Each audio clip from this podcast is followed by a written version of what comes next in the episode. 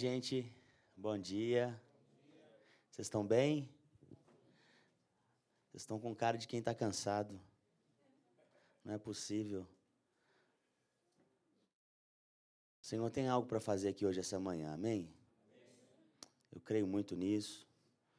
É, bom, nós somos pastor também de uma igreja local, fica ali no bairro São João Batista, na região de Venda Nova ali. Eu não sei se vocês conhecem o lado de lá da barragem. Estamos edificando uma igreja ali há dois anos e meio. Eu sou vindo do interior de Três Marias. Pessoal que gosta de pescar aí, com certeza já pescou lá. e Deus nos apontou aqui Belo Horizonte, né? E eu tive uma experiência aqui já com alguns outros ministérios. É, mas há dois anos e meio atrás eu Fui desafiado por um amigo, um apóstolo, pastor Marcelo Almeida. É, e ele esteve comigo e ele falou para mim, mano, Deus tem uma visão com você, Deus tem algo com você e já acabou o seu tempo de você ser um pastor auxiliar. Eu acredito que tem uma geração que você vai falar com ela, você vai comunicar com ela. Então eu quero te encorajar a isso. E aí nós tiramos um tempo para ouvir do Senhor. Porque se tinha uma coisa que eu não queria ser, irmãos, era pastor de igreja e principalmente um pastor assim, como nós sabemos, né, pastor Túlio, não é fácil, irmãos, acredite. Eu falo com os irmãos, é uma coisa que eu corri o tempo todo, porque eu fui ordenado ao ministério pastoral com 17 anos de idade. Hoje eu estou com 35. E os meus pais pastores, avós pastores, então assim, se tem uma coisa que eu aprendi foi um pouquinho de igreja e de vida pastoral. E eu corria isso, corria de, de ter qualquer vínculo assim, de ser o responsável pela igreja. Para mim já estava suficiente, bom demais já poder auxiliar o pastor, entendeu? Tem alguém aqui que te auxilia? Tem, eles estão aí hoje? Tem alguém aí que está aí? Dá uma chacoalhada na sua mão para me te ver. Que coisa linda. Glória a Deus pela vida de vocês. Isso é maravilhoso. E quando o Senhor me deu essa palavra, eu morava ali na região da Savassi. É, eu tinha uma empresa ali, eu tinha uma barbearia, muito bem sucedida ali na região. É, morava na Getúlio Vargas com Sergipe. Tinha barbearia ali também. E quando o Senhor me desafiou, o Senhor falou para mim da região de Venda Nova. Eu nunca tinha ido lá. Nem sabia que região era essa. É, essa que está falando é minha filha, viu? É uma profetinha de Deus também. Por enquanto, nós só temos ela, tem dois anos e meio. Uma alegria na minha vida, né? Dois anos e quatro meses, amor? Dois anos e quatro meses, quase dois anos e meio. É, o Senhor falou para mim sobre venda nova e, e eu me lancei para aquela região. Eu entendi que eu precisava de morar ali para que eu estabelecesse vínculos lá. E como eu não tinha conexão nenhuma, Falei com a minha esposa, ela mais doida que eu topou, porque você sabe que a mulher ela segura muito o marido, né? Se a mulher fala não, o marido já dá uma segurada.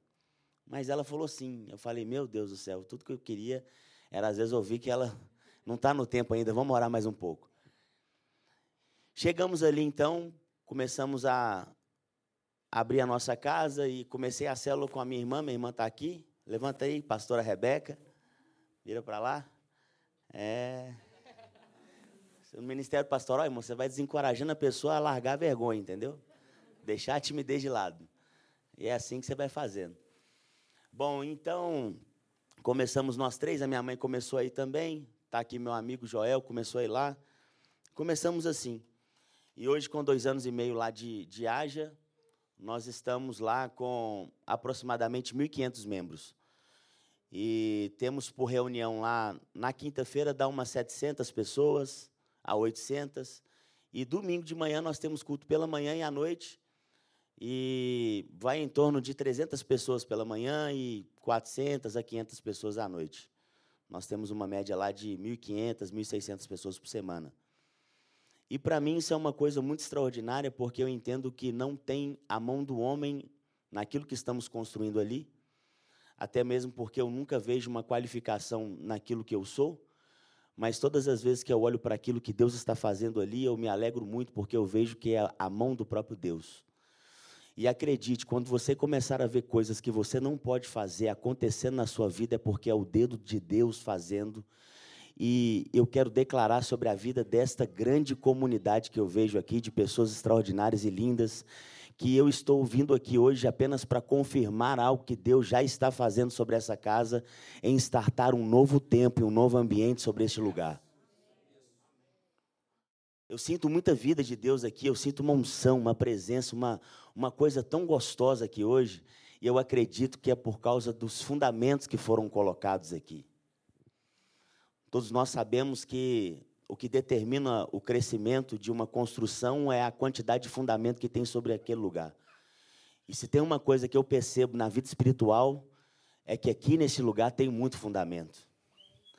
Mas acredite, existem momentos que nós precisamos de ativar isso que já está posto e fazer com que aquilo que está na dimensão espiritual, porque diz o texto em Efésios capítulo 1, versículo 3, 3, versículo, capítulo 1, versículo 3, o Senhor nos abençoou com todas as sortes de bênçãos nas regiões celestiais em Cristo Jesus. Olha para a pessoa que está do seu lado e fala assim: aquilo que é seu, já está liberado. Não será, já está. E você hoje vai acessar essa região, buscar essas coisas que estão lá e trazer para cá. Está entendendo? Isso vai acontecer hoje. Eu quero encorajar vocês para esse novo tempo, sabe? Porque às vezes a gente começa a entrar em um estado, em um, uma rotina, que começamos a fazer coisas para Deus, mas sem Ele.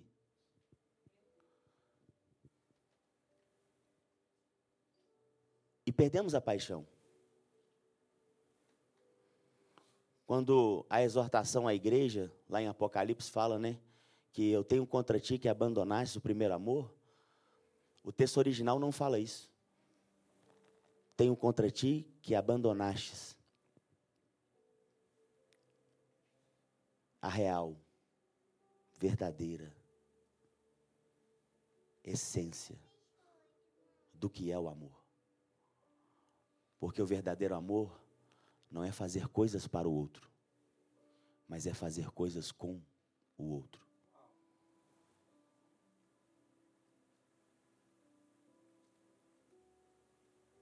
Quando se perde a paixão, se perde o desfrute.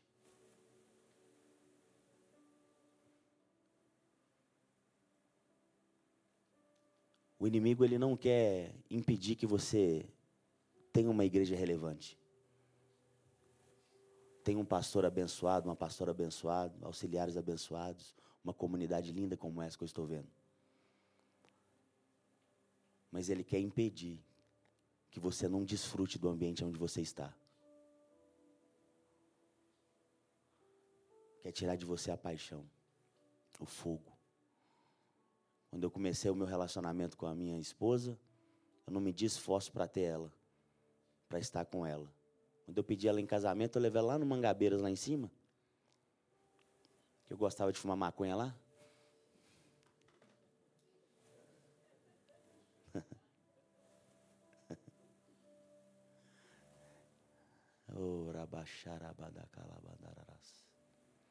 Peguei ela, levei ela lá em cima e lá falei assim: olha, estou quebrado, não tem dinheiro, mas eu estou apaixonado.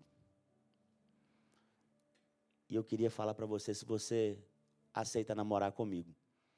Mas eu não quero namorar assim por namorar. Eu quero casar com você. Ela já já estava trabalhando num bom emprego como executiva sênior de uma multinacional, um bom salário, vida independente. E eu trabalhava, irmão. Lá perto da rodoviária, seis reais o cabelo, ganhava três reais por corte. Meu salário era uns 400 a 500 reais por mês. E ela falou assim: vamos namorar.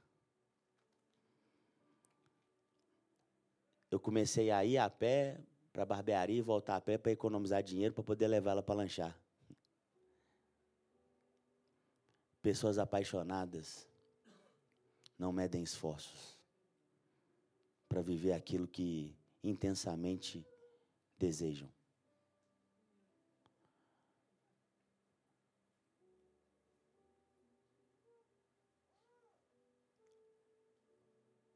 Nós precisamos de aumentar o nosso nível de paixão pelo Evangelho. Intensidade por aquilo que acreditamos. E eu sinto no meu coração que Deus está levantando uma geração aqui dentro de pessoas disruptivas que farão algo apaixonante.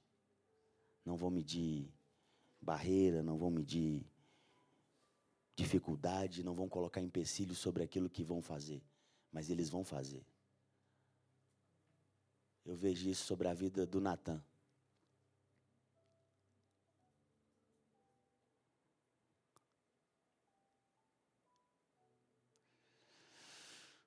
Quando eu estava vindo para cá, o Senhor falava muito comigo sobre recomeço.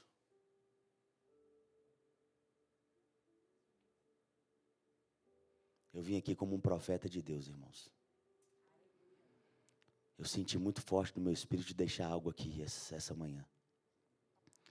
Eu tenho um compromisso com a minha igreja local e com hoje quem me pastoreia, que é o pastor Eduardo Reis. Eles estiveram lá e foi a partir disso nós tivemos uma, uma conexão. Eu só prego na Reino, no pastor Eduardo e na minha igreja local. Mas quando eu vi a mensagem que o Túlio carrega, eu me identifiquei muito com ele. E quando a gente começou a conversar com a pastora Cláudia, eles falaram: Olha, vem domingo ministrar na igreja. Eu falei: Eu não vou para pregar, eu vou para deixar um espírito lá. Eu vou para compartilhar de algo que o Senhor compartilhou com a minha vida. Você sabe que vocês que estão aqui carregam algo muito importante da parte de Deus. O Senhor falou que Ele mesmo repartiu dons e distribuiu à igreja. a uns apóstolos, pastores, profetas, evangelistas e mestres, com vista ao aperfeiçoamento dos santos, para a edificação da igreja. Efésios 4, versículo 11. Sabe o que é interessante? Muita gente acredita, quando lê esse texto, que quem vai desenvolver a igreja são cinco ministérios. Mas não é isso que diz o texto. O texto diz que os cinco ministérios aperfeiçoam os santos. Você. E você, santo, é que edifica a igreja. A igreja, ela não é edificada sobre os cinco ministérios. A igreja é edificada com a própria igreja. Nós, igreja, temos uma responsabilidade de edificarmos o nosso próprio corpo. E quando você entende isso, o Cristo que está em você, no momento que você começa a fazer alguma coisa na sua comunidade local, ele sai de dentro de você e edifica o Cristo que está no outro. E o Cristo que está no outro é alimentado daquilo que está dentro de você, sai de você e edifica aquilo que está no outro. Sabe, uma das coisas que eu acho interessante é porque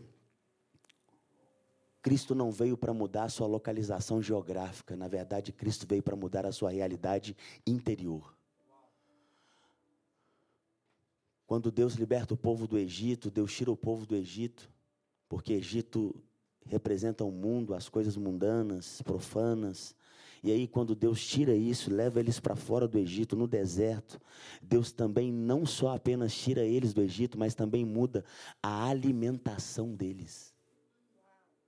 Porque nós somos exatamente aquilo que nós comemos. E aí o texto vai dizer que ele alimentava o povo com o maná que caía do céu pão que caía do céu. Quando você vê lá no Novo Testamento, ele mesmo diz: Eu sou o pão vivo que desceu do céu. Uma das realidades que Deus vai mudar você é que Deus está mudando a sua alimentação. Sabe por que, você vem aqui no domingo pela manhã? É porque existe um pão que está caindo do céu fresquinho, para que você se alimente desse pão. E esse pão, irmão, não é quem está pregando. Esse pão, na verdade, é a palavra que está sendo falada. Essa palavra, quando ela sai da nossa boca, quando ela sai dos textos bíblicos e vão para fora, já não é mais palavra, é o próprio alimento, o corpo de Cristo. Você se alimenta dele, você você começa a se tornar quem Ele é. É isso que está acontecendo aqui hoje. Alimento caindo do céu, comida, nutrição, mudança metabólica. Essa comida entra para dentro de você e se torna parte daquilo que você é. Você, igreja, tem uma função que só você pode fazer. Vocês e só vocês conseguem fazer que é edificar a própria igreja. É edificação do corpo de Cristo. Você se edifica. Tem gente que não entrega aquilo que eles carregam porque eles acreditam: ah, como que eu vou falar? O pastor Túlio é mestre, é um apóstolo. Como é que eu falo alguma coisa perto dele? Ah, como é que eu posso compartilhar de alguma vida? Porque eu tenho vergonha, eu tenho timidez, eu acho que eu não consigo fazer. Acredite, você consegue. Talvez você consiga segurar uma plaquinha lá fora que ninguém consegue segurar como você. Talvez você consiga dar um sorriso de boas-vindas para as pessoas que ninguém consegue fazer como você. A questão não é o que você está fazendo, a questão é como você está fazendo aquilo que Deus confiou na sua mão. E acredite, tem alguma coisa dentro de você que pode me ensinar coisas profundas e eu posso ser uma pessoa ainda melhor por causa daquilo que está em você. E quando eu chego lá na AGE, ontem teve uma reunião de adolescentes que eu bolei lá com dois dias. Tinha 80 adolescentes lá. E meu dia foi muito corrido ontem, teve muitas coisas para eu fazer. E quando eu, eu senti, falei, ah, amor, vou lá. Deixei minha esposa lá em casa, voltei. E eu cheguei assim, bem no finalzinho, na bênção apostólica. Mas quando eu cheguei lá, irmãos, os adolescentes estavam caídos no chão, abraçados um com o outro. Quando eu olhei aquilo, eu comecei a chorar. E eu me alegrei muito mais com 80 adolescentes do que quando eu vejo 700, 800 pessoas lá. Sabe por quê? Entrega, vontade, fome, sede. Tem como projetar aí? João 7. Nada do que eu fiz aqui está falando. João capítulo 7. Se eu não me engano, acho que é o versículo 38. Aquele que crê em mim, como diz a Escritura, do seu interior fluirão rios de água viva.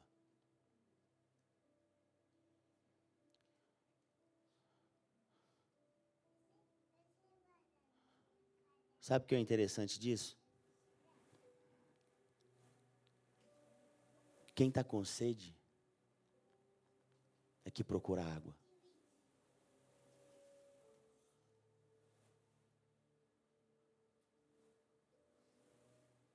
Quem está com sede é que vai até a água.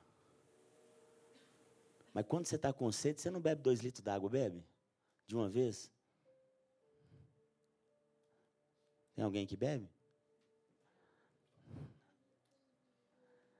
Você bebe um copo ali de 300 ml, 400 ml, se estiver com muita sede, às vezes uma garrafinha de 500 ml. Matou a sede, sim ou não? Sabe o que é interessante desse texto? Que o que bebe, bebe para si. Mas não fica nele. Porque algo acontece dentro. Quando ele bebeu, ele bebeu porque ele estava com sede. Mas depois que ele bebeu, algo no interior dele começou a acontecer. Ele bebeu para ele, mas se tornou um rio. E rio não é para o próprio rio. O rio é para abastecimento de uma região. O Evangelho, quando você tem uma experiência com ele, você tem uma experiência para si. Mas depois que essa experiência entrou em você, algo começa a acontecer dentro de você. E não fica mais só em você. Começa a sair de você e abençoar outras pessoas. A fluir na vida de outras pessoas. Tem pessoas que fazem coisas, mas tem pessoas que fluem. Uma coisa é você fazer. Ah, eu vou fazer igreja. Ah, eu vou fazer ministério aqui de jovens. Ah, eu vou fazer um ministério aqui de adolescentes. Ah, eu vou fazer um culto aqui no domingo pela manhã. Mas tem coisa que flui de dentro de você. Você não faz, flui. É diferente. Fazer é esforço próprio. Fluir é algo que vem de dentro. Você veja a diferença de obras da carne para frutos do Espírito. Obras da carne é esforço, eu tenho que fazer. Fruto do Espírito nasce, brota, vem de dentro. E você não fica em árvore nenhuma pedindo para a árvore dar fruto. Na estação certa, no tempo certo, acontece que o fruto vai para fora. O que eu quero falar com você, irmão, é que tem coisas que estão acontecendo aí dentro que você não sabe muito bem como lidar com tudo isso. Mas algo vai fluir de dentro do seu interior.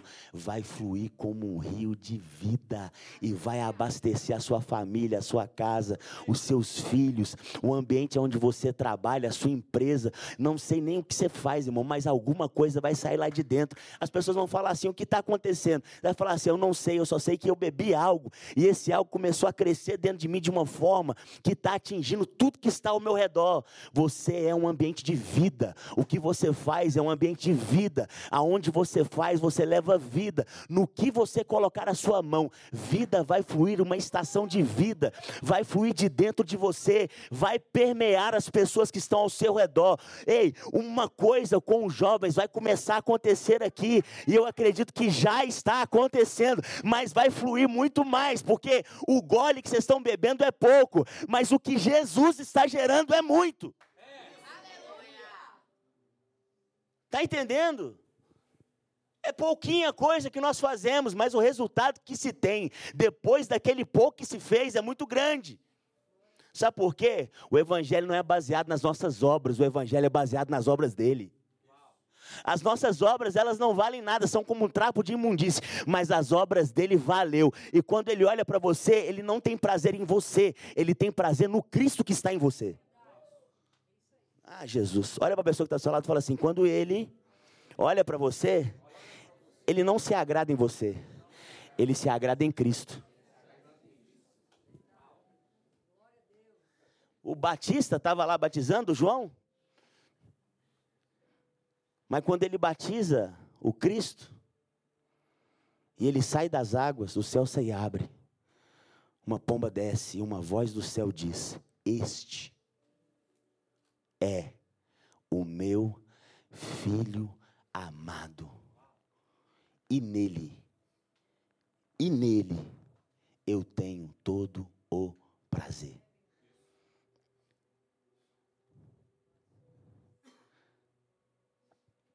Ele não tem prazer na sua obra, ele tem prazer na obra de Cristo. Sabe qual é o lugar que você se encontra hoje, você que foi salvo? Você se encontra nele. Romanos capítulo 8, versículo 1. Nenhuma condenação há para aquele que está em Cristo. Você se encontra nele. Sabe por que, que Deus não vai te condenar mais? Porque você está nele. Oh, Jesus.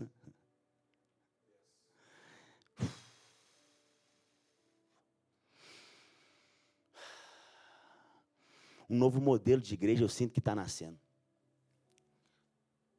Pessoas que não estão fazendo igreja para si. Sabe? O louvor ele não preocupa com a música que vai agradar o povo. O louvor preocupa com aquilo que vai agradar a ele. O pregador não preocupa com a mensagem que vai agradar o povo. O pregador deve pregar com a mensagem que vai agradar ele.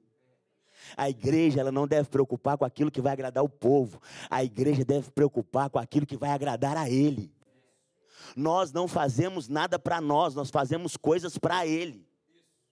Jesus, quando ele veio à terra, ele não veio assim, eu vou ser um grande líder e vou fazer as coisas para mim. Ele falou assim: olha, eu não vou fazer nada para mim, eu vim aqui com algo bem estabelecido dentro de mim. Eu vim aqui para agradar o meu Pai.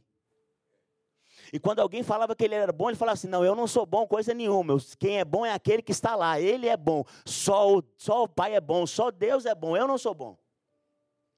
Sabe o que é interessante? Pessoas que vão construir algo relevante nessa terra são aquelas que sabem que não querem construir para si, mas querem construir para Ele. A grande mensagem do Evangelho é: negue-se a si mesmo, todos os dias pegue a sua cruz e siga a Ele, porque nós não estamos aqui para ter uma vida fundamentada sobre qualquer outra coisa que tem nesse mundo. Ele é o nosso fundamento, Ele é a nossa realidade, a centralidade de tudo é Ele. Nós estamos pegando hoje essa reunião, pegando todos os santos que estão aqui, estamos voltando os nossos olhos olhos para Jesus, porque todas as vezes que contemplamos a Jesus, nós somos transformados de glória em glória. A igreja brasileira, a igreja dessa geração, ela não precisa de uma mensagem coach, ela precisa de uma mensagem cristocêntrica, porque é essa mensagem que pode curar e é a única que vai curar essa geração. Quando falamos de Jesus, da pessoa de Jesus, do evangelho de Cristo Jesus, nós podemos ativar o verdadeiro poder.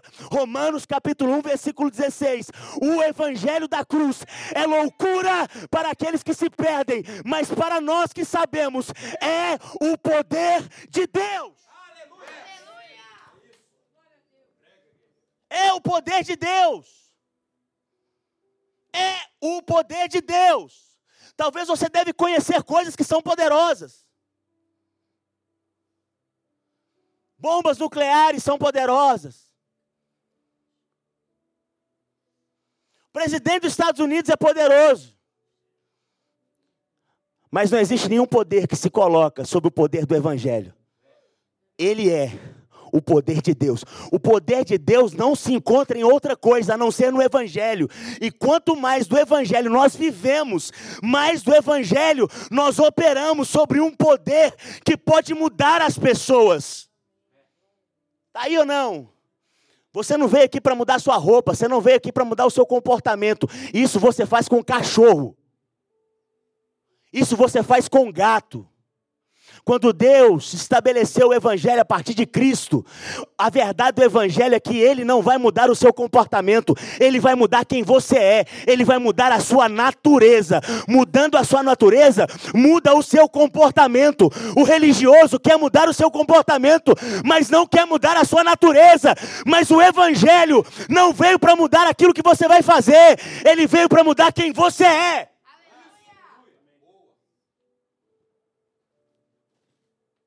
Tem pessoas que estão doentes na igreja. E vou falar, a igreja está doente dentro de si mesmo. Porque Cristo não está sendo pregado, não está sendo anunciado. Porque nós temos pessoas que estão retendo para si aquilo que Jesus colocou dentro delas. Quando o texto diz: Não apagueis o espírito, a grande verdade desse texto são exatamente as pessoas que receberam uma porção de Cristo, mas não estão compartilhando elas com outro. Quando eu olho para uma igreja de nível de consciência alto, como essa que eu estou vendo hoje, eu fico doido, porque o poder que está dentro de vocês pode abalar toda Belo Horizonte. Eu trabalho com pessoas lá que têm um nível de consciência baixo, então o que eu tenho que fazer é elevar o nível de consciência delas. Vocês não, vocês já têm um nível de consciência precisam fazer é exatamente acreditar naquilo que Jesus colocou dentro de vocês e não pararem de reterem isso, colocarem isso para fora. Poxa, nós estamos no carnaval, tem quanta gente perdendo a vida aí fora. Quanta gente que teve entre nós e hoje não quer saber mais de Jesus, não quer saber mais de igreja. Sabe por que essas pessoas não querem saber mais? Porque elas, na verdade, não conheceram Jesus, elas conheceram a religião. E hoje nós estamos num processo de recomeço, que é para dizer para todas as pessoas que foram feridas e machucadas dentro da, da igreja, que não foi Jesus que machucou elas, foi a religião. E pedir para elas perdão se a religião um dia machucou elas. Porque prometemos um tanto de coisa para eles. Vem para Jesus, você vai comprar um carro. Vem para Jesus, você vai casar. Vem para Jesus que você vai ter dinheiro. Essa pessoa não teve nada disso e foi embora, porque ela se decepcionou com algo que colocamos dentro dela que não foi o Evangelho. Mas quando nós falamos a verdade, Essa verdade é suficiente para estabelecer algo tão poderoso dentro dela. Irmão, nada vai te parar. Eu quero voltar aqui outra, outra vez, outra oportunidade.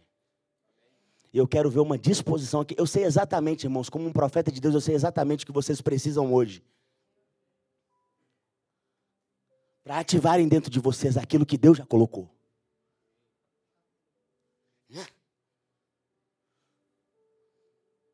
Vocês têm um prédio lindo. Vocês têm um povo lindo, tem uma estrutura linda. Tem esse aquário aqui, irmão.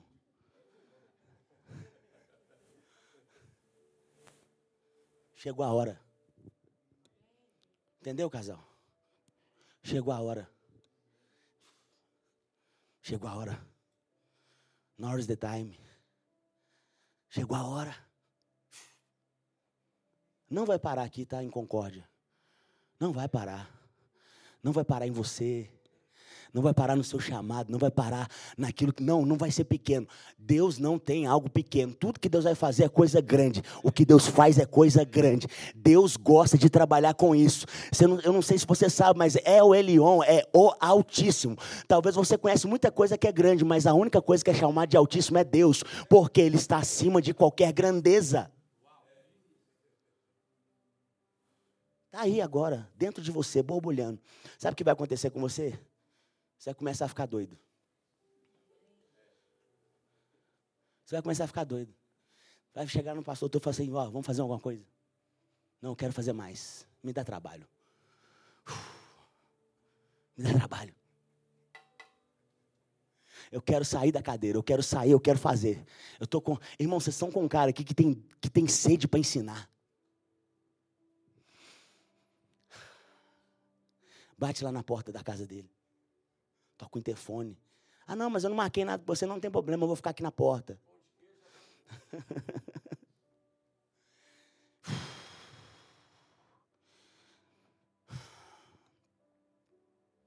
Ele vai fazer de novo.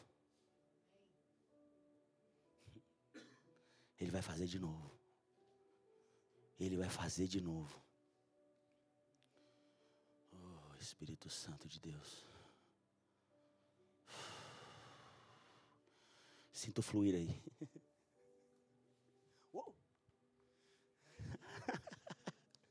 sinta, sinta, sinta, sinta.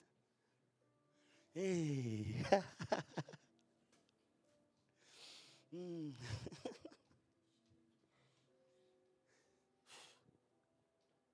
Tem algo acontecendo aqui, irmãos. ele está começando a crescer. Uh dentro de você. Eu tenho até quanto que tempo aqui, gente? Até que tempo, pastor? Vocês têm certeza disso? Ah, é. Eu vim. Gente, eu vou ficar bem à vontade. Porque eu acredito que. Se não for nesse princípio, a coisa não vai. Mas eu queria falar um pouquinho com vocês aqui de nova aliança.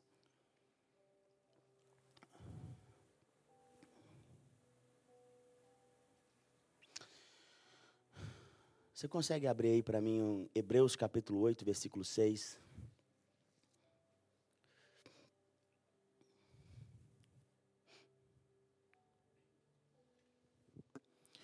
Contudo, agora, Jesus recebeu um ministério ainda mais excelente que o dos sacerdotes.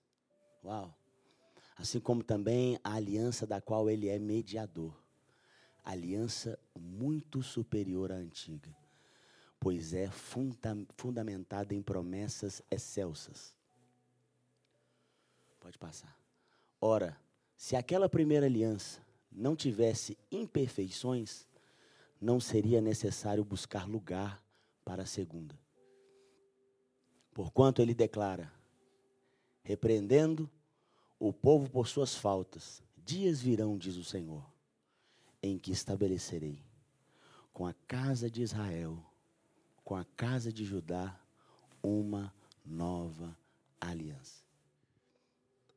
Não conforme a aliança que fiz com seus antepassados, no dia em que tomei pela mão, para conduzir até fora da terra do Egito, pois eles não continuarão na minha aliança. Eu me afastei deles, assevera o Senhor. Versículo 10. Aqui ele começa a falar sobre as cláusulas da nova aliança. Esta é a aliança que farei com a casa de Israel, passados aqueles dias, garante o Senhor.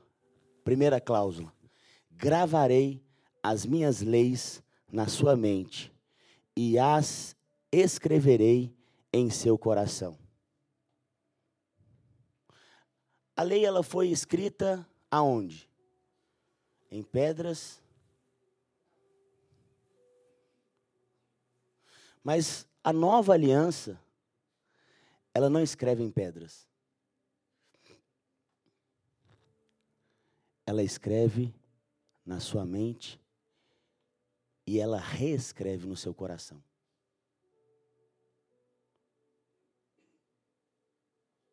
Você sabe que a lei foi feita para ser quebrada. E uma coisa muito engraçada é que Moisés, quando ele acabou de escrever as leis, ele descendo do monte, ele vê o povo lá adorando o bezerro de ouro, o que, que ele faz com as tábuas da lei? Quebra elas. Mas na nova aliança, ele não está escrevendo em uma pedra para que você cumpra. Ele está colocando ela na sua mente e reescrevendo ela no seu coração. Segunda cláusula: Eu lhe serei Deus e eles serão o meu povo. Terceira: Ninguém jamais precisará ensinar o próximo, nem o seu irmão, dizendo: Conhece o Senhor, porque todos me conhecerão, desde o menor até o maior, terão uma experiência e conhecerão quem ele realmente é.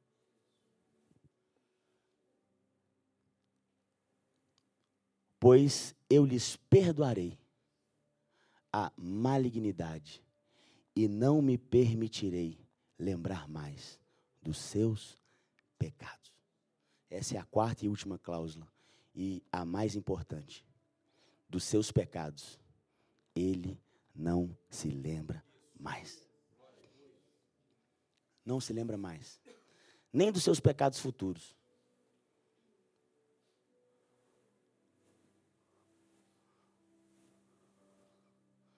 Você sabe que Êxodo 24, versículo 3.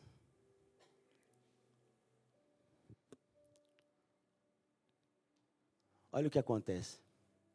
Veio, pois, Moisés, comunicou ao povo todas as palavras de Yahvé e todas as leis, e todo o povo respondeu em uma só voz: Nós obedeceremos a todas as palavras proferidas de Yahvé. Moisés vem, fala todas as leis com o povo, e eles falam assim: Nós conseguimos cumprir elas.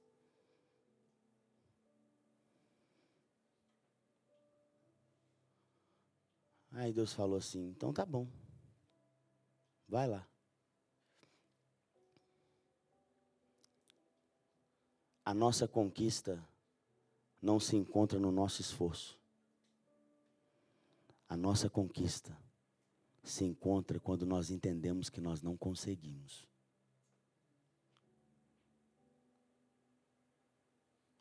O interessante é que lá em Hebreus, depois você dá uma olhada. Essas quatro cláusulas da nova aliança que eu li para vocês, todas essas é Deus fazendo. Na lei é você fazendo para Deus. Na graça é Ele fazendo para você. Eu vou ser seu Deus. Eu vou escrever no seu coração. Eu não lembro mais os seus pecados. Eu estou fazendo agora. Agora sou eu que estou fazendo. A única coisa que nós precisamos fazer é reconhecer: Deus, eu não consigo. Aí Deus fala: agora você está entendendo o Evangelho, agora é eu que vou fazer. Deus, eu não posso, eu não consigo, eu não, não, não dou conta. Aí Deus chega e fala assim: é isso mesmo que eu queria. É só você reconhecer que você não pode, que você não consegue. E eu vou fazer por você. Agora você não precisa mesmo, não, porque já está tudo pronto. Na cruz houve a troca do Calvário. Ele levou sobre si tudo aquilo que nós éramos e nós pegamos dele tudo aquilo que ele era. Agora o que está em você é ele. E ele colocou todas essas coisas aqui dentro de você.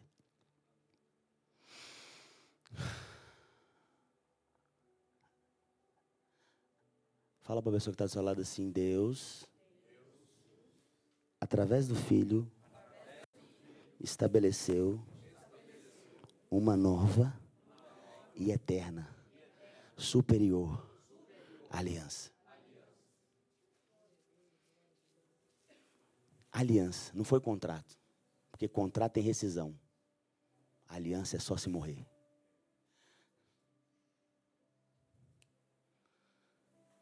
Entendeu por que, que ele teve que morrer?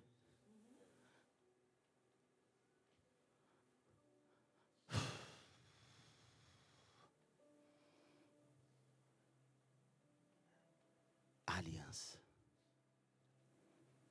Aliança. E dos seus pecados eu não me lembro mais.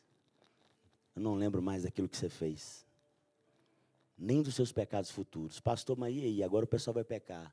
Pelo contrário, se eles entenderem sobre a graça de Deus, o pecado não terá domínio sobre eles, segundo a Bíblia.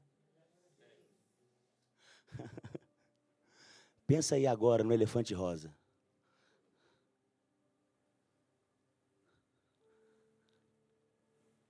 Tenho certeza que todo mundo pensou e imaginou o elefante rosa. Sabe por quê? o não sempre te leva a fazer. Aquilo que nós desenhamos sempre condiciona aquilo que nós iremos fazer. Jesus, Ele não está querendo apontar para você aquilo que você não deve fazer. Ele está querendo colocar para você aquilo que você é. Você não precisa mais de querer pecar, porque a sua natureza ela não é uma natureza que está ligada ao pecado. Prova disso que quando você peca, você fica mal.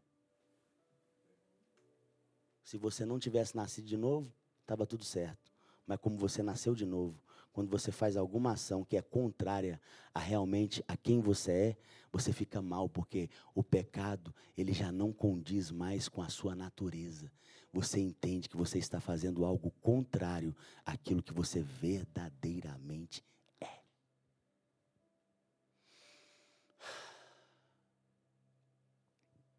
Hebreus capítulo 6, versículo 17 fala a respeito de duas coisas imutáveis. Esse texto é um texto maravilhoso. Você sabe que eu estava estudando e eu aprendi que, apóstolo Túlio, o livro menos lido pelos cristãos é o livro de Hebreus. E é o livro que mais revela a nova aliança. Aqui eu sei que não é assim, mas tem igreja que se você falar nova aliança, eles acham que é placa de igreja.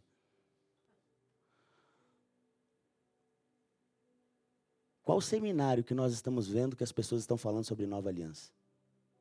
A gente vai falando sobre prosperidade, libertação, cura, não sei o quê, tarará.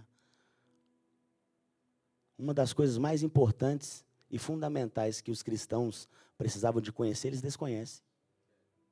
Ou se eles conhecem, eles conhecem de uma maneira muito rasa, nada profunda. Você sabe que das sete igrejas lá em Apocalipse, a última é a que nós estamos vivendo hoje, que é a igreja de Laodiceia. A sentença do leigo. É uma igreja que sabe um pouco de muito, mas profundamente de nada. E pior, eles querem dar a sentença sobre a opinião deles, como julgando que é certo, mas não sabem nada do que estão falando. Uma igreja que não é mergulhada na profundidade do Evangelho. Olha o que diz. Veio, pois, Moisés e comunicou. Opa, do mesmo modo, Deus querendo demonstrar de forma mais clara aos herdeiros da promessa. Cutuca a pessoa que está do seu lado aí e fala assim: Você não está na hora de dormir, não. Você é um herdeiro. Você é o herdeiro da promessa. Está aí ou não? Imutabilidade de seu propósito. Interveio com juramento.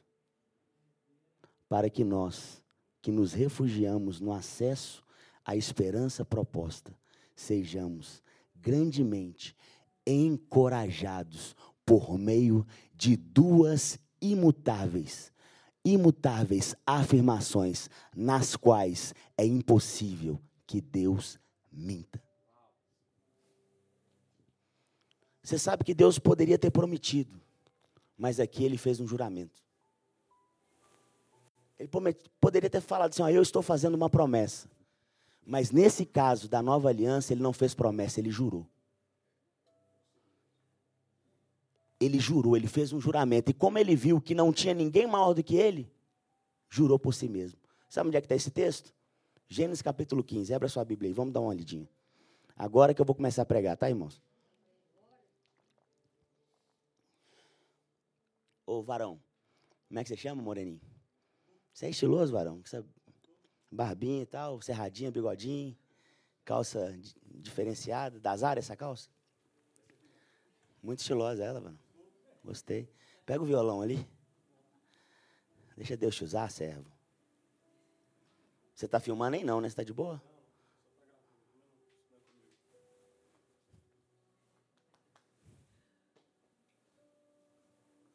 Vamos lá, vamos para cima.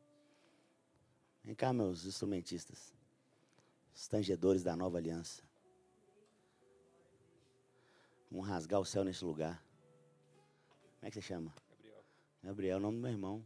Cara bonito. Só tem gente bonita aqui, né, pastor? Olha o bater aqui, ó. Você é inflamado, hein, irmão? Você...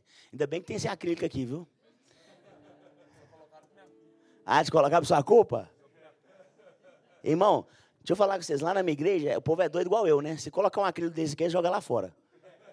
Eles gostam é do, do da pressão. E aí, varoa? Tá joia?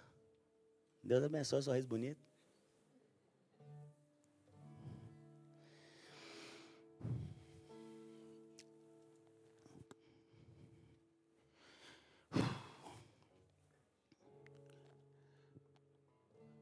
Você pode colocar na revista atualizada essa versão aqui?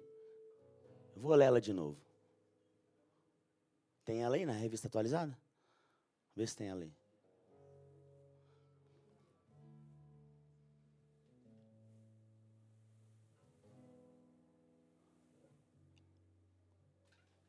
RA. RA. Ou ARA. Só se estiver fácil aí. Se não tiver, eu leio aqui também. Pode ler? Ah, varão, aí. Aí é pedir demais, né?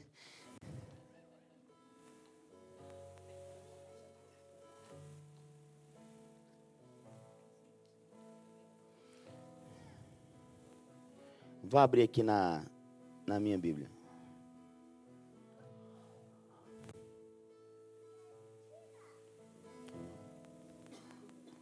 Oito.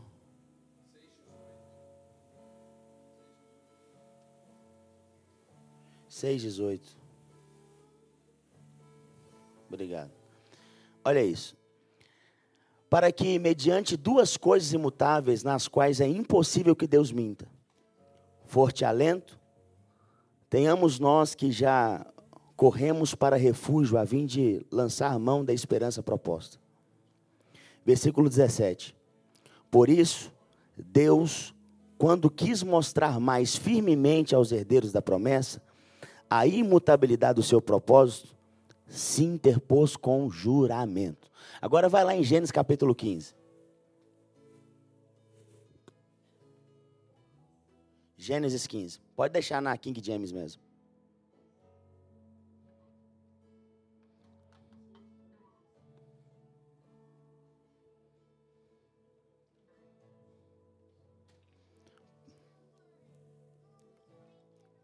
Pastor Túlio falou sobre Abraão, né? E o interessante é que Abraão não participou da lei. Abraão veio 430 anos aproximadamente antes da lei, antes que a lei fosse estabelecida. E eu não sei se você sabe hoje, nós estamos vivendo a aliança abraâmica. A aliança com Cristo foi estabelecida lá atrás com Abraão. Você, hoje, na nova aliança, vive a aliança abraâmica. É por isso que quando você faz o dízimo, nós gostamos de citar Hebreus capítulo 7, nós gostamos de citar Gênesis capítulo 14, porque nós entendemos que o que Abraão estabeleceu é a base daquilo que estabelecemos hoje na nova aliança. E acontece algo muito lindo aqui. Passados esses acontecimentos, o Senhor falou a Abraão, Abraão, por intermédio de uma visão. Não temas, Abraão, eu sou o teu escudo, e grande será a tua recompensa. Contudo, Abraão declarou: Ó Todo-Poderoso Senhor meu Deus, de que valerá um, uma grande recompensa se continuo sem filhos? Vocês lembram do pastor falando aqui? Que a crise de Abraão é porque ele não tinha um herdeiro. Eliezer de Damasceno é quem vai herdar tudo o que eu tenho? Ou seja, Abraão, por demorar a promessa, ele começa a ver possibilidades daquilo que poderia acontecer. Tá aí? Tem pessoas que são assim. Deus promete coisas para ela, e aí ela começa a querer colocar a promessa de Deus baseada em possibilidades. Deixa eu ver o que está mais perto daquilo que pode acontecer, e eu acho que eu vou me recorrer a isso. Você não vai se recorrer a isso. Não vai ser Eliezer o Damasceno aquele que vai viver a promessa. Olha o que diz o texto. Tu não concedestes descendência, e por esse motivo, um dos meus servos, nascidos na casa, será o meu herdeiro? Ou seja, ele já estava conversando com Deus assim: ah, eu acho que Eliezer, né? Tratei como um filho, Vou colocar ele como herdeiro. Pode ser ele a promessa. Quatro. Então imediatamente lhe assegurou o Senhor. Ei. Balança a mão da pessoa que está do seu lado aí com fé. Voz de profeta. Fala para ele assim: O Senhor lhe assegura. Não vai nascer de Eliezer. Não vai ser o empregado da tua casa. Olha o que diz: O teu herdeiro mas sim o filho gerado de ti mesmo será o legítimo herdeiro. Você sabe que essa história é a nossa história, porque Abraão já estava cansado, já estava de muitos dias, já estava de muito tempo. E aí, quando Abraão fala para ele, a primeira coisa que acontece para Abraão é: Abraão, para de olhar para aquilo que está à sua volta, comece a olhar para dentro de você mesmo. O que você está esperando como promessa de Deus, não vai nascer daqueles que estão fora, perto de você, à sua volta. Não vai ser as suas conexões que vão colocar você no lugar que você deseja e que você sente que Deus te prometeu. Mas vai ser aquilo que Deus está gerando dentro de você mesmo. Quando Deus quiser colocar você em lugares altos, Ele não vai fazer você olhar para o outro, Ele vai fazer você olhar para aquilo que Ele está gerando dentro do seu ventre. Ei, o que eu vim aqui para lá para você e para essa igreja, que é aquilo que Deus entregou para essa igreja, não é referência o que está acontecendo lá fora, está sendo gerado algo aqui dentro. Não importa o tempo que a promessa foi dada, importa aquilo que Deus está gerando dentro de você mesmo. Ei, igreja Betel, olhe hoje para dentro de vocês mesmos. Está aí. Cinco. Então o Senhor conduziu Abraão para fora da tenda e orientou: Ei, eu. Quando você olhar para dentro de você mesmo e entender o que está sendo gerado, a segunda coisa que Deus vai fazer com você é tirar você do lugar aonde você está. Ele vai te desafiar. Ei, para de olhar para o Damasceno. Essa visão é muito pequena. Agora você vai olhar para dentro de você. Olhou para dentro? Agora tira os olhos aí de Eliezer. Vamos ali para fora. Porque eu vou te mostrar o que realmente eu estou gerando dentro de você. Olha para os céus, conta as estrelas. Se é que você pode contar e prometeu: será assim a sua descendência. Enquanto Abraão olhava para aquilo que estava perto dele, ele não rompia. Mas no dia que ele olhou para ele, ele rompeu. E como promessa, Deus levou ele para fora e ampliou a visão dele. Porque, primeira coisa, Deus vai te levar a olhar para aquilo que Deus colocou dentro de você. Mas no segundo passo, Deus vai te levar a ter uma visão grande. Passa. Abraão creu no Senhor. Uau! Está entendendo? Hã? Vocês aí, tá aí ou não? Vocês estão morrendo, estão dormindo no ponto? Aonde? Aonde vocês estão aí na pregação, irmãos? Aonde? Qual lugar que vocês estão? Abraão creu. Abraão fez o quê? Vocês creem? Vocês creem? Os mais velhos aí crê? Vocês creem? Os intermediários creem? E os seus mais novos aí? Você de cabelinho pintado aí, você crê? Vocês lá do fundão, vocês creem? Isso lhe foi imputado, acreditado como justiça. Passa. Declarou ainda mais o Senhor a Abrão: Eu sou o Senhor que te tirei de Ur dos caldeus para te dar por herança essa terra. Indagou-lhe Abraão: Ó soberano Senhor, como posso saber que tomarei posse dessa terra? Olha que legal. Então ordenou o Senhor: Tome novilha, uma cabra, um cordeiro, da qual três partes, três anos de vida, também uma rolinha em pombinho. Ei, eu gosto disso aqui com, com a palavra. Abraão trouxe todos os animais, cortou ao meio, colocou cada metade em frente à outra parte. E as aves, no entanto, ele não cortou. Abraão fez a promessa, Deus fez a promessa para Abraão, Abraão olhou para dentro dele, largou esse negócio de possibilidade, Deus ampliou a visão dele, falou assim: agora sai para fora que eu vou te mostrar. Abraão olhou para fora, aquele negócio estava tão forte dentro dele que ele creu. Quando ele creu, foi imputado por justiça. Aí Abraão olha para o Senhor e fala assim: mas e aí, o que, que eu faço agora? Deus falou assim: agora levanta uma oferta que te custe algo.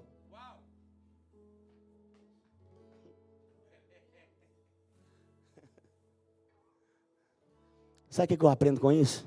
As pessoas querem receber a promessa, mas não estão dispostas a pagar o preço. Quer viver aquilo que Deus te prometeu? Vai ter custo. Aí você pega as ofertas, faz isso aí, versículo 11. Em seguida, aves de rapina começaram a descer sobre os cadáveres expostos, mas Abraão enxotava. Olha que legal.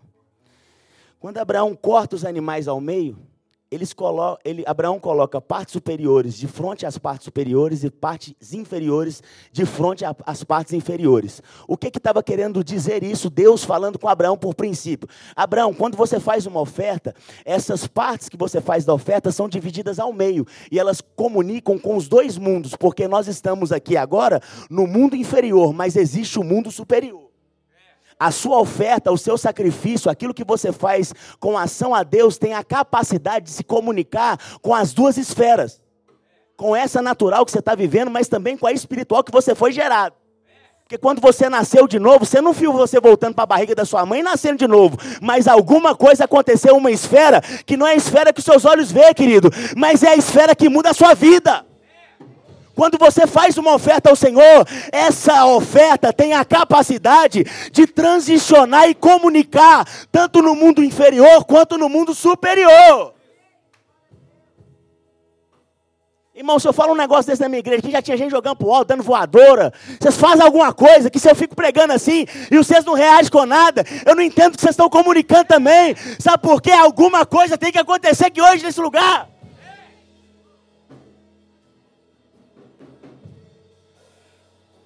Fala com a pessoa que está do seu lado aí. Que é isso, carão? Meu Deus do céu. Tá pegando fogo aí, irmão? É isso. Uh! Agora eu estou começando a ficar em casa. Irmão, vocês têm que me deixar em casa. Deixa eu falar para você. Vocês são anfitriões. Vocês estão recebendo um profeta.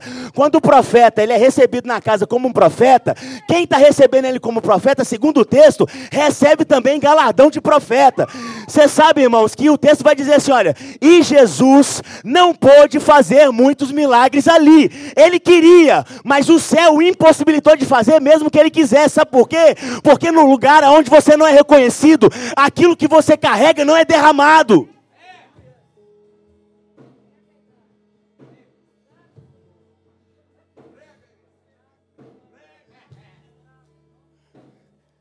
Depois que ele fez a oferta, a comunicação veio, as aves de rapina vieram.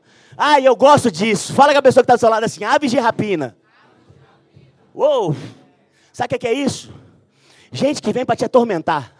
Gente que vem para matar aquilo que você está construindo. Gente para querer te dizer que você não vai conseguir, que você não é capaz, que você não tem possibilidade de acontecer coisa nenhuma. Você está ficando doido? Para que, você está largando os negócios tudo para servir a Jesus agora? Não precisa desse negócio de radical, pode equilibrar. Equilibrar coisa nenhuma. Me fala se a mensagem do Evangelho é equilibrada em algum ponto, irmão. Você vai matar a sua vida e vai viver uma vida com Ele. Não tem equilíbrio no Evangelho.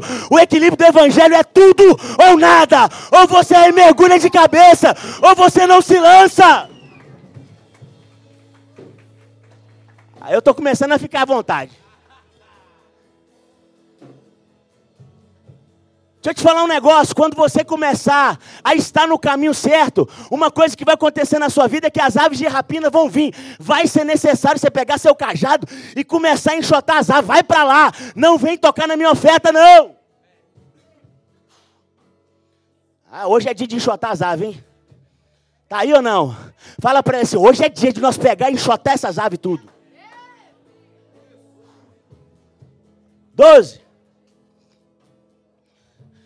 Ao pôr do sol, Abraão foi tomado de um sono profundo. Uau! Abraão olha para ele, olha os estágios, ó. Abraão olha para ele. Abraão vê aquilo que Deus estava gerando dentro dele. Quando Abraão enxerga aquilo que Deus tinha colocado dentro dele, aí a hora da visão que estava dentro saiu. Aí Abraão sai do lugar onde ele estava, porque quando você começa a enxergar aquilo que Deus colocou dentro de você, o lugar onde você se encontra se torna muito pequeno. Funciona para tudo, tá? Deus não te chamou para ser pequeno. Deus não te chamou para fazer nada pequeno. Deus não te chamou para ter uma igreja pequena, para ter uma empresa pequena, para ter uma família pequena, para ter uma casa pequena. Não. Deus te chamou para que você mude a circunstância ao seu redor. Você vai prosperar. Pastor, é evangelho da prosperidade? Não, filho. É o evangelho da graça. E no evangelho da graça tem prosperidade de Deus, sim. Tem vida abundante, sim. Soso, não é só Deus te libertar do inferno. É Deus te curar, é Deus te prosperar, é Deus te trazer paz, é Deus te gerar alegria, é Deus te dar uma família que você vai olhar para ela, vai ver seus filhos correndo, vai ver seus filhos brincando e falar assim: o que está acontecendo? É a visão que Deus gerou dentro de você, você só precisava de acreditar nela. Ei, pastor Túlio Borges, tem algo que Deus colocou dentro de você que vai impactar essa nação.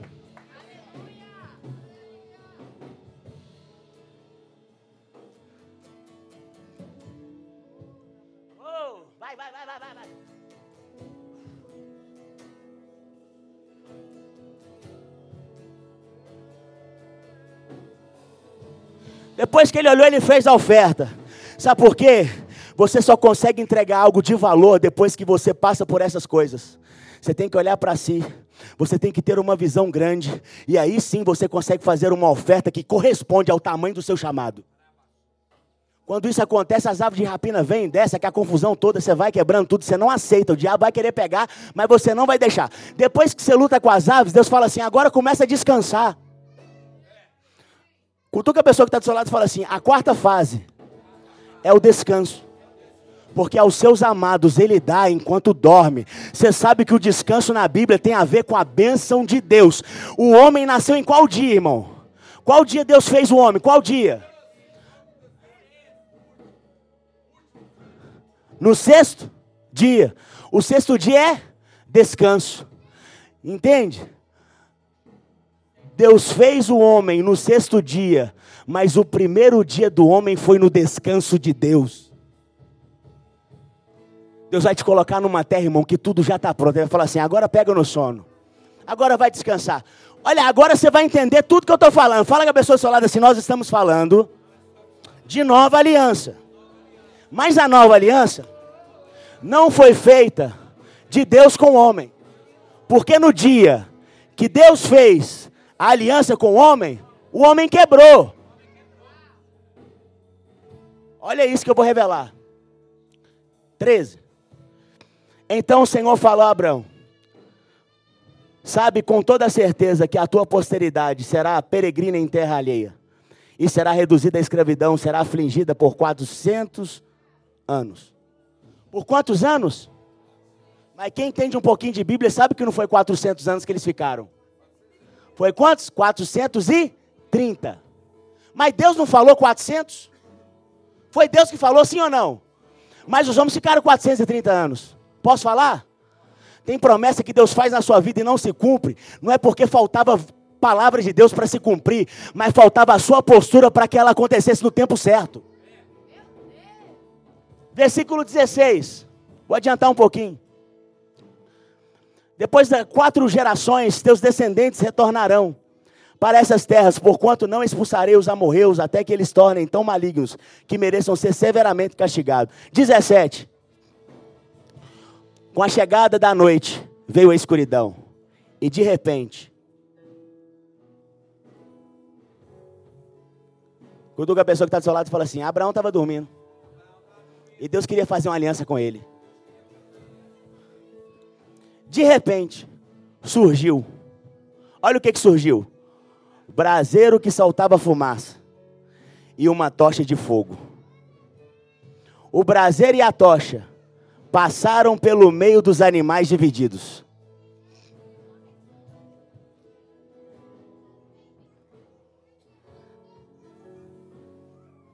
Pega essas cadeiras aqui.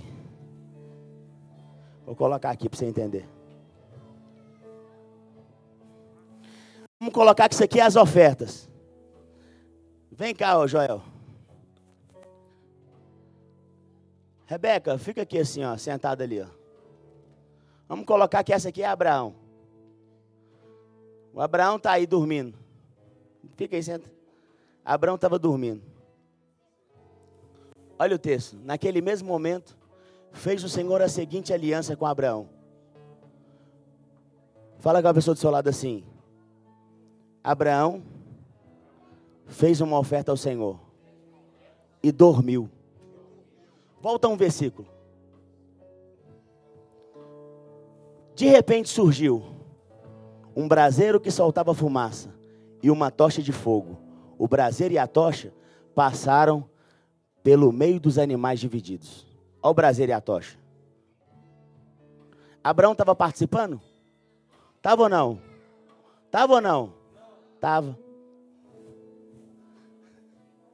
Mas quem estava fazendo aliança não era Abraão. Abraão participou, mas no descanso. Mas a aliança foi entre o braseiro e o fogareiro. O Antigo Testamento, a velha aliança, é uma sombra das coisas que haveria por vir. Pode sentar.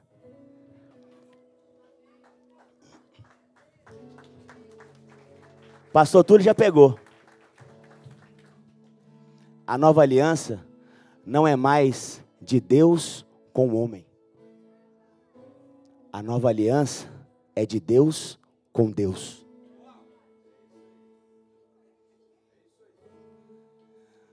Sabe por que, que nós estamos debaixo de uma nova e essa nova aliança ela não vai se quebrar, ela é eterna? Porque quando Deus decidiu fazer uma aliança, Ele não fez dele com você, Ele fez dele com Cristo. E como nós estamos em Cristo, nós estamos na aliança. Você faz parte de uma nova e eterna aliança.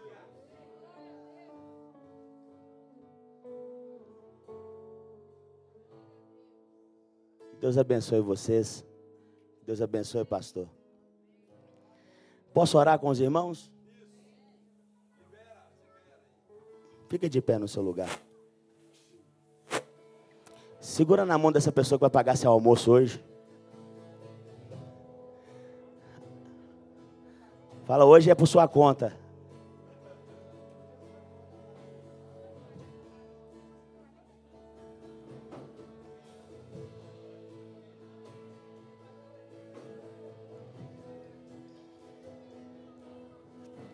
Deus poderia ter prometido, mas Ele não prometeu, Ele fez um juramento dele com Ele mesmo. Ele fez uma aliança. Com base nessa aliança, nós descansamos. Porque agora, não é nós virando para Ele falando, nós conseguimos cumprir os 613 mandamentos. Não. É nós viramos para Ele e falamos, obrigado, Jesus porque tudo aquilo que deveríamos fazer, o Senhor já fez por nós. E o Senhor já colocou em nós. Imprimiu as suas leis na minha mente, reescreveu elas no meu coração. O Senhor fez com que agora nós não precisamos de conhecer a partir do outro, porque nós teremos uma a nossa experiência contigo. O Senhor será o meu Deus e eu serei o seu povo. E todos os meus pecados já estão perdoados na cruz. Não há mais acusação, condenação, porque tudo aquilo que me condenava Cristo levou a minha condenação e me deu uma justificação. Agora, quando eu ando na terra, eu sou a justiça de Deus nessa terra. Eu sou justiça de Deus nessa terra. E por onde eu for, eu carrego em mim a aliança de Deus com Ele mesmo. Eu estou usufruindo de algo que eu nem fiz. Eu estou usufruindo de algo que eu nunca vou merecer. Mas o Senhor me escolheu. Isso é graça, favor imerecido. Graça é ter o melhor presente, quando na verdade merecíamos o pior castigo. Graça é receber tudo em troca de nada, por alguém que nada merece. Ele resolveu dar para nós, para você, para mim. Vamos desfrutar dessa nova aliança. Vamos desfrutar desse momento. Vamos desfrutar daquilo que Cristo fez na cruz. Chegou o momento do seu desfrute. Chegou o momento da sua vida. Nós estamos no ano de 2024. 2024. Esse é o ano do acesso. Esse é o ano da porta liberada. Esse é o ano que a porta está aberta para você. Esse é o ano de portas abertas sobre esse ministério, sobre a tua vida, sobre o teu casamento, sobre o teu chamado, sobre a tua família. Esse é o ano do recomeço. Esse é o ano de Deus recomeçar e incendiar coisas extraordinárias na tua vida. Eu quero orar aqui para as pessoas que creem que entendem e que sabem. Olha, eu não tenho qualificação, mas eu tenho disposição. Eu não sei nem como é que eu começo. Mas sabe de uma coisa? Deus nunca procurou aqueles que sabem fazer. Deus sempre procurou aqueles que têm disposição para obedecer.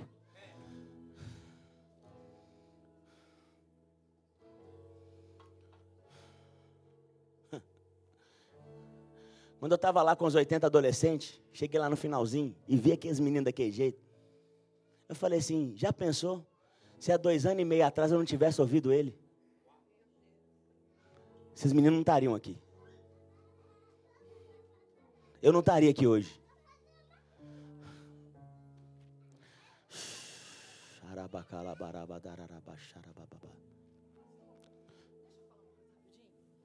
Queridos, eu não sei se vocês percebem, né?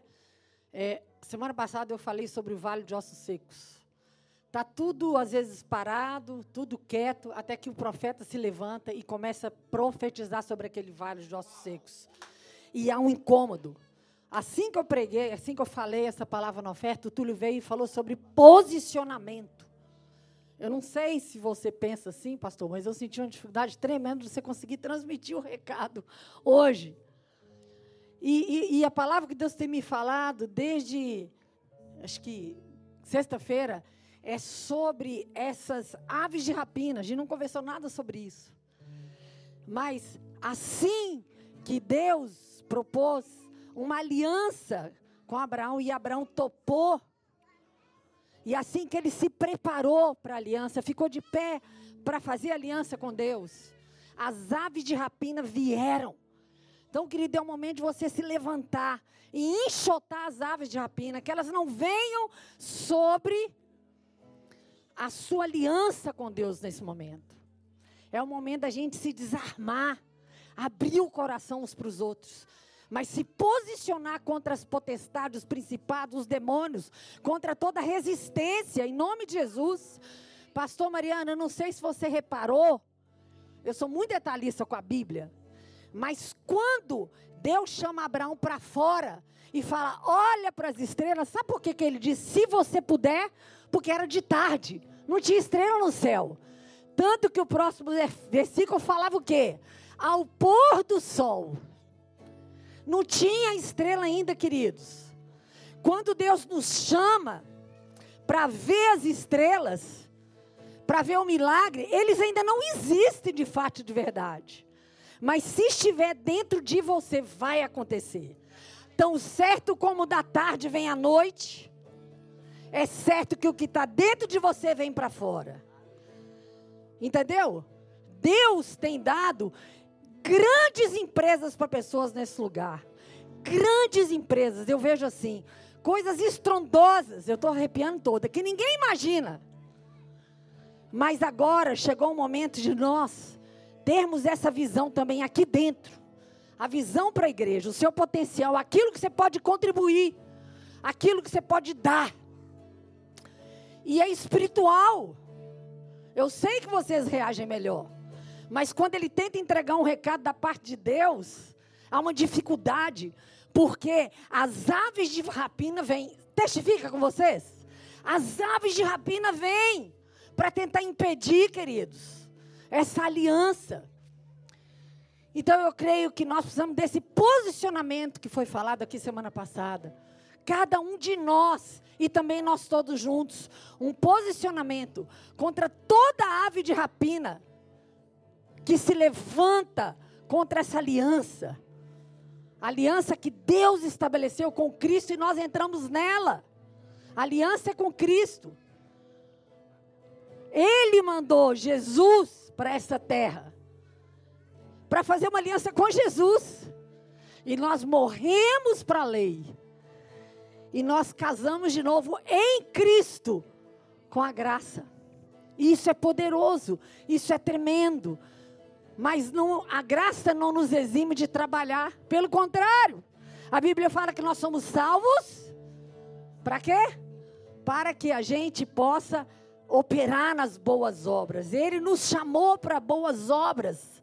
E eu creio que é um tempo de trabalho em todos os sentidos. Mas trabalhar não quer dizer não descansar em Deus e na sua promessa. Amém? Queria chamar aqui as pessoas que sentem essa convicção no seu coração sobre isso que só o Senhor pode fazer. Queria que você viesse aqui na frente. Quero orar por você. Eu quero realmente liberar, liberar a sua vida, liberar o seu ministério liberar sua casa, sua família para esse compromisso com o Senhor.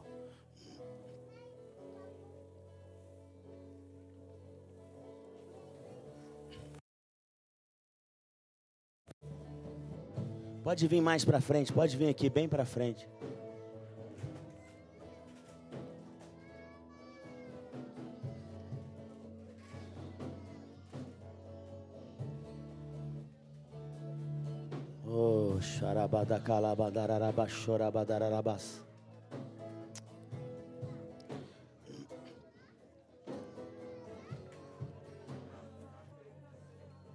Eu vejo algo com os jovens dessa igreja. Vejo algo com os jovens. Com os jovens dessa igreja. Deus vai startar algo aqui. Deus vai startar algo aqui. Deus colocou dentro de você, Natan, algo. As aves de rapina vieram muito forte na sua vida.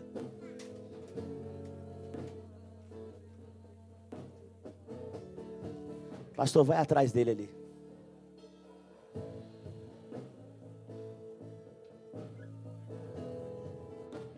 Mas você tem sentido algo. Tem algo que está queimando dentro de você.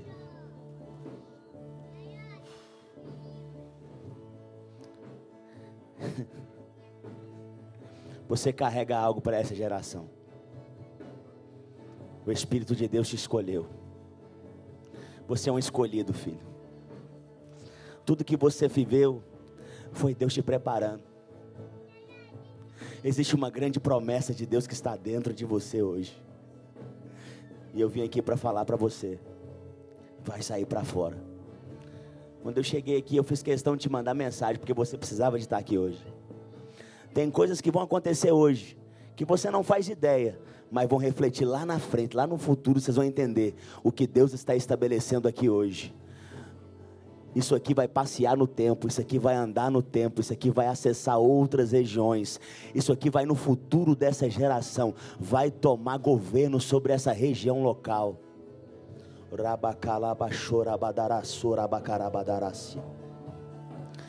Deus, tudo aquilo que o Senhor gerou no seu ventre, tudo aquilo que o Senhor gerou no ventre do Natan, Deus. Nós liberamos, Deus nós liberamos, nós liberamos, Deus, sobre essa geração, nós liberamos. Oh Deus, toda dor que ele já teve, Pai, tudo que ele passou, tudo aquilo, Deus, que o feriu profundamente, Deus, que o machucou, Deus. Não tem jeito, Deus. Ele é escolhido do Senhor. O Senhor tem algo lindo sobre a vida dele, sobre a casa dele. A mulher dele. A mulher dele é uma profeta do Senhor, Deus.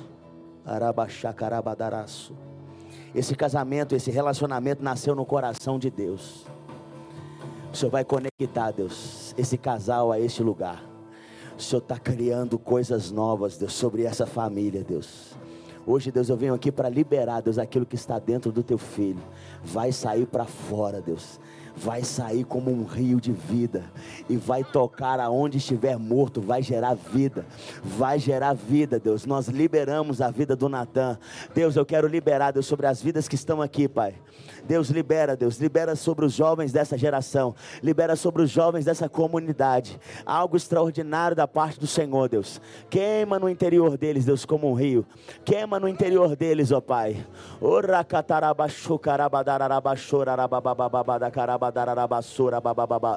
Vem como um rio, Jesus. Vem com o teu avivamento sobre esse lugar, Deus. Libera, Espírito Santo. Libera, Espírito Santo. Libera uma nova estação. Libera uma nova estação, Senhor. Oh, Espírito de Deus. Vem com o teu fogo, Deus. Derrama o teu fogo entre nós. Libera, Deus. Libera, Senhor. Libera, Deus. Libera. Libera, Deus. Libera, Senhor. Libera, Senhor. Um novo modelo, Deus. Uma nova unção, Deus. Uma nova estratégia. Oh, Espírito Santo de Deus. Oh, Espírito Santo, Deus. Movimenta coisas novas. Movimenta coisas novas, Jesus. Movimenta coisas novas. Movimento extraordinário do Senhor aqui, Deus. Movimento uma estação de extraordinário. Dá a mão vocês dois aqui. É um novo tempo. É uma nova estação. Alabandara chacarabandarácia. Arabaxocarabandará subiarabassora carabadarás. Filha minha, tenho visto e eu tenho visto todas as tuas lágrimas. Se prepare, porque o tempo do desfrute é chegado na tua vida, é chegado sobre a tua casa. Eu vejo um desfrute da família. Deus está trazendo uma nova estação. Eu vejo um jardim florido sobre a vida de vocês. Deus manda dizer que tem se agradado da lealdade e do coração para com Ele. O Espírito de Deus manda dizer agora que Ele tem agradado do coração e da entrega, da renúncia, da integridade, da lealdade, da fidelidade sobre o compromisso do Evangelho, sobre a obra do Senhor. Deus manda dizer para vocês: tudo que vocês plantaram, eu não conheço vocês, eu não sei quem são, mas eu vejo um grande plantio. A colheita virá, é certa que ela virá, mas ela não vai vir na intensidade que vocês plantaram, ela vai vir numa intensidade muito maior, porque ela vai vir carregada de bondade, vai vir carregada de graça, vai vir carregada de favor, vai vir com contemplação, com graça, com virtude. É chegado um novo tempo, uma nova estação. Eu vim aqui como um profeta de Deus para inaugurar uma nova estação sobre a casa de vocês, uma nova estação sobre a vida de vocês, sobre o ministério de vocês. Oh Espírito de Deus, Deus está tirando o fardo, Deus está trazendo aquilo que é leve, Deus está tirando o cansaço, Deus está trazendo um novo vigor, um novo fortalecimento, uma nova unção, está revestindo de glória, está revestindo de glória, de peso espiritual. Oh Espírito Santo de Deus, eu quero orar pelas crianças dessa igreja. Eu vi algo sobre as crianças dessa igreja, Deus. Quem cuida do ministério infantil está aqui? Está aqui, é você, filho?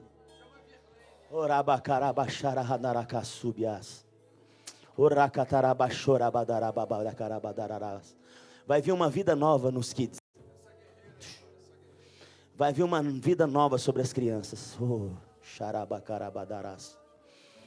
o Senhor vai fazer algo acontecer ali. Filha, você é uma mulher de oração. Não apague o espírito que está em ti, filha. Não apague o dom da profecia que Ele te deu. Você é uma intercessora, você é uma mulher de oração. Você tem compromisso com Deus, você acorda pelas madrugadas. Um avivamento vai começar nesse, nesse, nesse kids. Vai começar naquela salinha. Essas, é, essas crianças serão tomadas. Filha, tudo que veio, nós estamos enxotando agora. Tu pensou em entregar. Tu pensou em desistir. Tu tem passado por um momento muito difícil na tua vida. Mas chegou, filha. Chegou. Chegou o tempo. Uma unção nova, fresquinha um azeite novo, um óleo novo desce sobre a tua vida. Renova tudo que está sobre a tua vida, na tua casa. Oh Espírito de Deus, na tua família, com os teus filhos. Uma unção fresca. Orvalho do céu sejam liberados sobre ela. Sejam liberados sobre ela. Uma vida nova, Deus, nos kids. Uma unção nova nos kids, Pai, nós liberamos. Deus vai aumentar a sua equipe, tá? Deus vai aumentar a sua equipe. Mulheres vão começar a te procurar. Fala assim: Eu quero te ajudar. Eu não sei como fazer, mas eu senti algo. E eu quero estar lá também. Vai ter uma vida nova naquele lugar, filha. Vai ser ministrações. Quando você ministrar, essas crianças vão sair de lá. E quando elas entrarem para sua casa, elas vão tocar nos pais os filhos trarão os pais, os filhos irão gerar um avivamento nas casas com os pais. Os filhos, os filhos dessa igreja são ungidos, são ungidos, são ungidos, são ungidos do Senhor. Deus tem uma coisa nova para derramar sobre vocês. Esse casal, eu vi algo, tá? Eu vi algo sobre a vida de vocês. É o filho de vocês?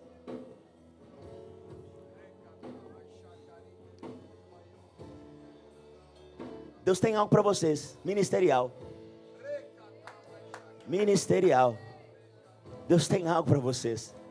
Tem um tesouro escondido aí que Deus colocou. Dentro de você, filho. Alabaço. Irmão, acabou, irmão. Vocês vão ver a vida desse negócio.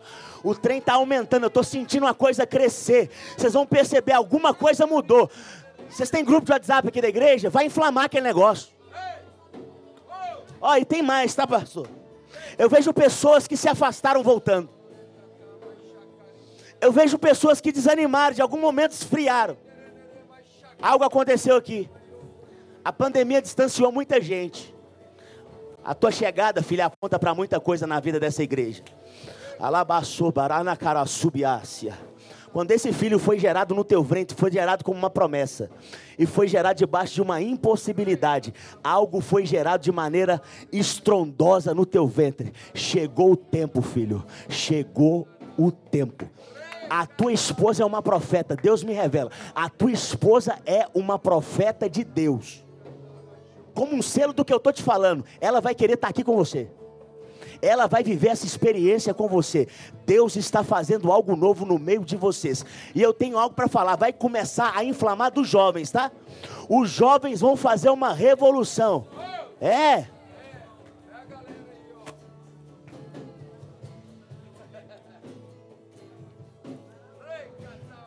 Não é para você reter o que Deus está colocando aí dentro. Não é para ficar contido. Pode colocar para fora. As reuniões vão ser incendiadas. Não vai ter música. Seleção de música. Você vai dar uma nota. Os anjos vão descer nesse lugar.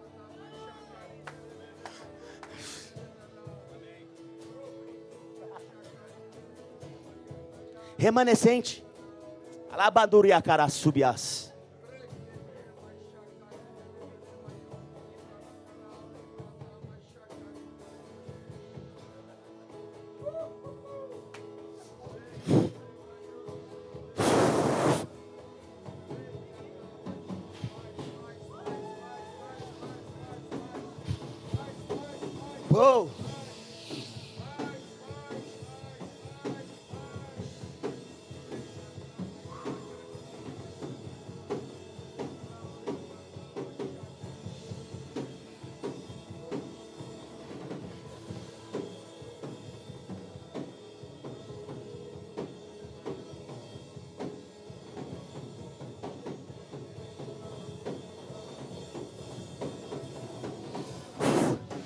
Eu vejo gigantes caindo.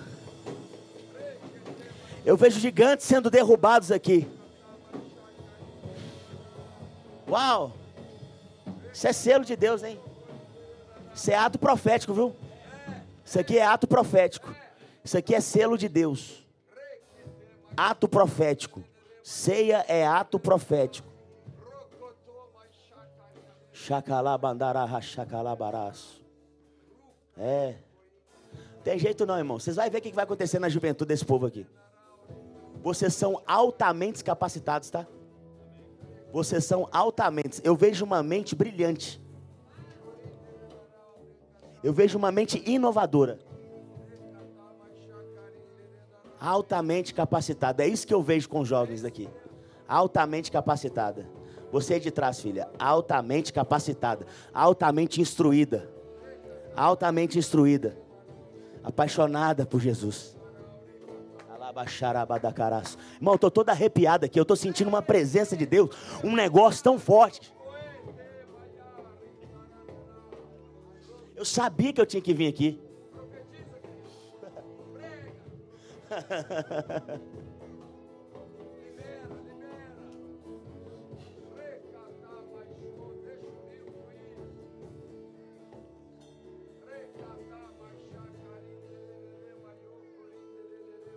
Ela é sua namorada? Sua esposa? Vai lá nele.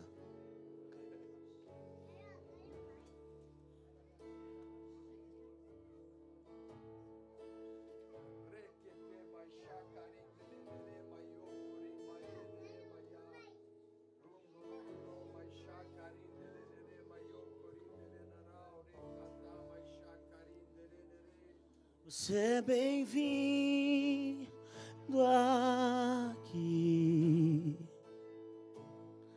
A casa é sua, pode entrar.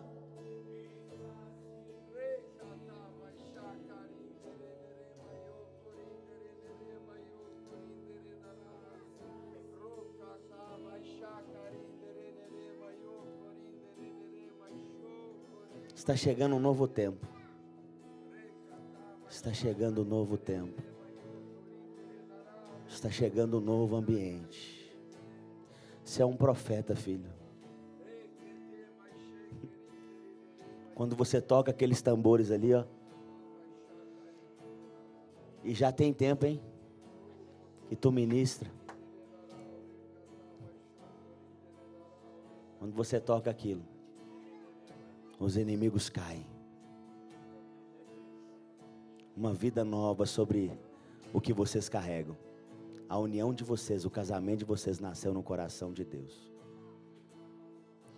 Eu vejo que Deus vai acrescentar na família de vocês. É um tempo novo. Eu vejo uma estação nova. E o selo dessa nova estação, eu vejo um filho. Um filho selando esse novo tempo sobre a vida de vocês. Oh Espírito de Deus, tu és lindo, Jesus. Ora candaraba chora bandará subi andara calabandarabas. Ora babadaraba chocala bandarabas subi adarabababadaras. Xere barabacarabadarabas subi arababababababas. Oria catarababababadarabas sorcarabadarabababababas. Deus tem um negócio aqui com a nova geração. Deus tem um negócio aqui com a nova geração. A responsabilidade dos pais aqui é incendiar os mais novos, é não reter, não reter, não reter sobre aquilo que está sobre a vida deles.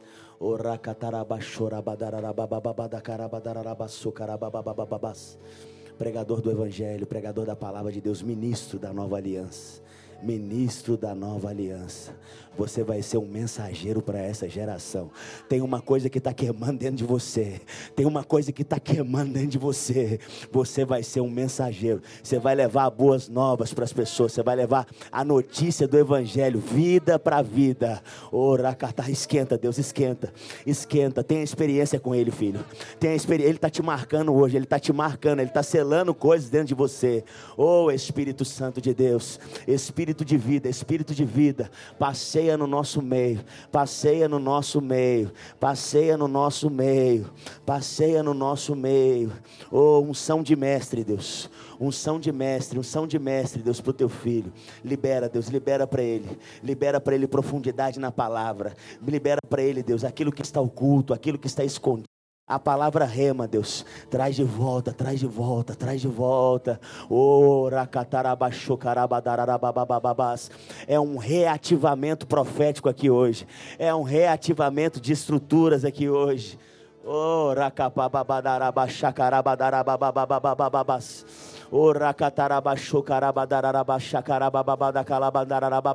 Deixa fluir, filha, deixa fluir.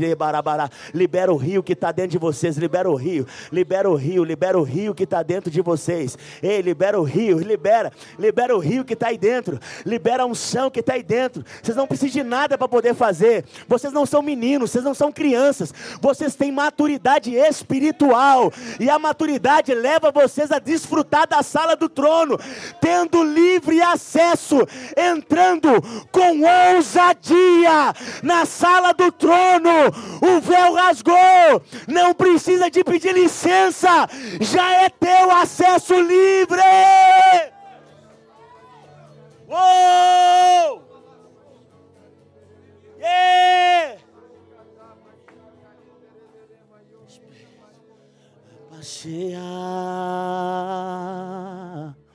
Passeia.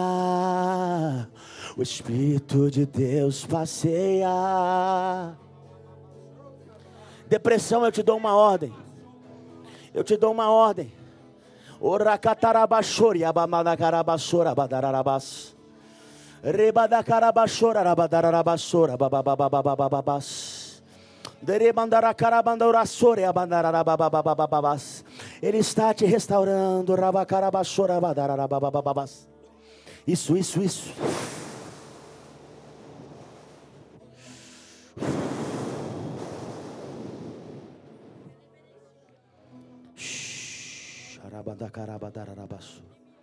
Receba, receba, receba, receba, receba.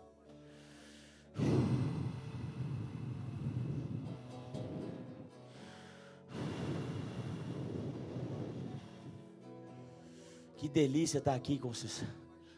Que delícia estar tá esse ambiente aqui, Deus. É. Vou deixar o pastor ministrar a ceia.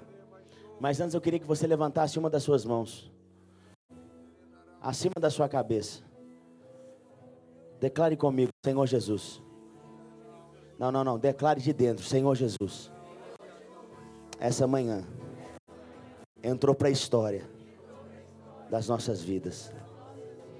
Eu declaro, diga comigo, eu declaro, no mundo espiritual, que todas as aves de rapina, nós repreendemos vocês. E nós declaramos que essa comunidade entrará na estação do descanso. Nós, como igreja, não vamos reter o Cristo que está dentro de nós.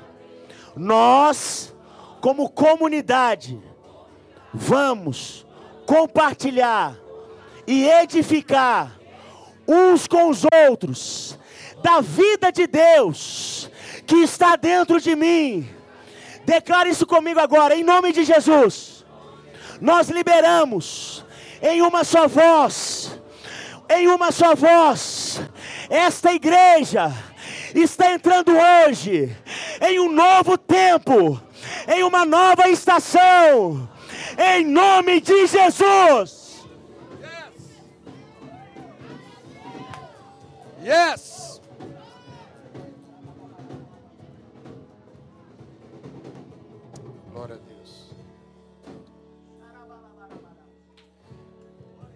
Feche os seus olhos um pouquinho. Nós já, já vamos terminar. Feche os seus olhos um pouquinho.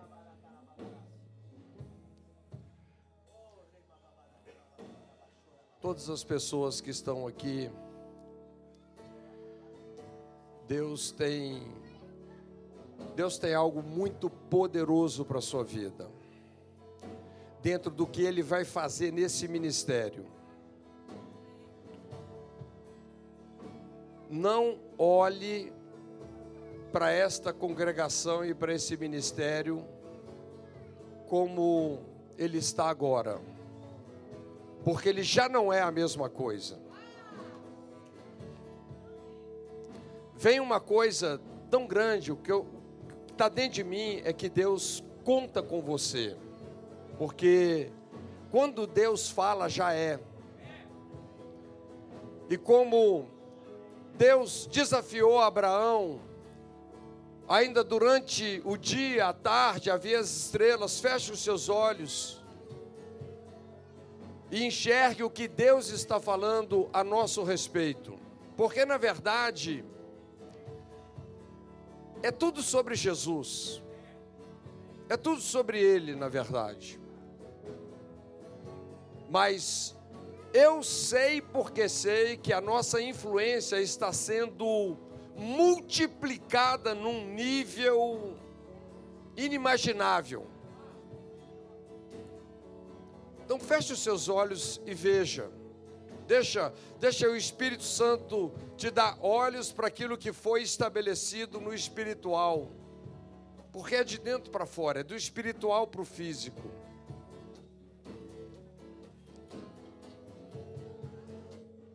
E nós vamos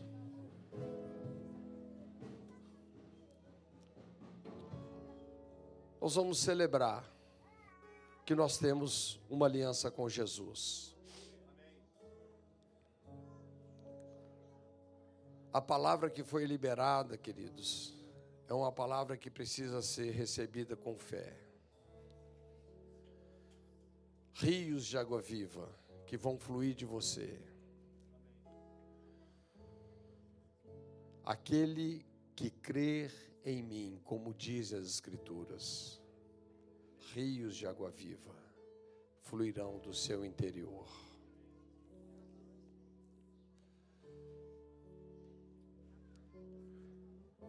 Eu creio que esse é um momento de olhos abertos, de ter os olhos espirituais abertos. Para carregar aquilo que Deus está falando a nosso respeito e para seguir em frente. Tem oposição? Tem oposição, mas maior é aquele que está em nós do que aquele que está no mundo. Eu tenho sido movido por uma paixão que eu nunca tive uma ardência, um desejo profundo de compartilhar o Evangelho com a minha geração.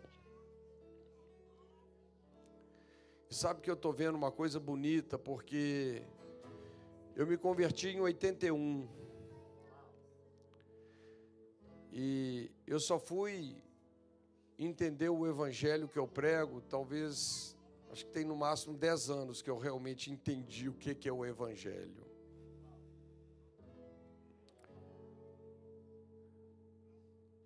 E a gente vê como que isso está sendo alargado.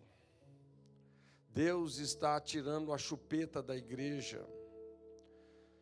Deus está chamando a igreja, está tirando a igreja do jardim de infância. E Ele está nos fazendo conscientes, como nunca, de um chamado que é simplesmente a gente representar o Senhor Jesus aqui para a nossa geração. E Deus conta com você. É interessante porque é, é no nosso mergulho, é na nossa imersão aí que nós vamos ver muitas coisas sendo destrancadas a níveis pessoais, a níveis familiares, porque tudo é uma coisa só. Mas eu não quero estender mais. Vamos. A nova aliança foi ministrada aqui, né? E você que está em Cristo e participa disso, pega o pão, pega o cálice e coma o pão e tome o cálice, em memória dele. Não é em memória dos seus pecados, não é em memória do seu passado, não é em memória dos seus fracassos, é em memória do que ele conquistou por mim e por você através da sua morte, sepultamento e ressurreição.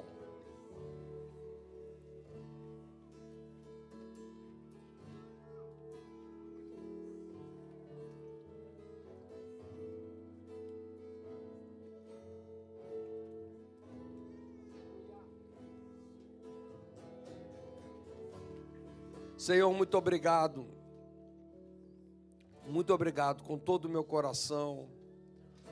Te agradeço pela vida do pastor Mariano, pela vida da pastora Larissa, da sua filhinha preciosa, as pessoas que vieram com eles.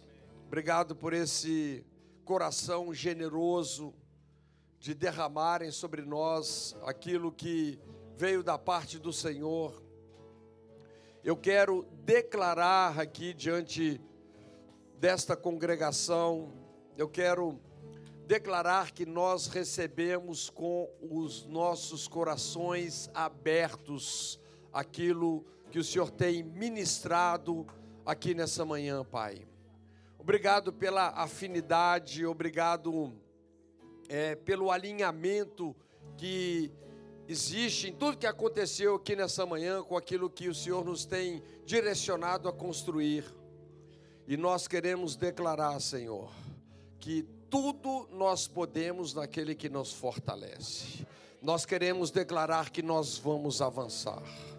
Nós queremos declarar que diante de nós os montes serão aplanados, os vales serão preenchidos, aquilo que está tortuoso será endireitado e quando nós titubearmos, nós sabemos que há uma voz por trás da nossa cabeça dizendo: Este é o caminho, andai por ele. Nós vamos em frente, Senhor.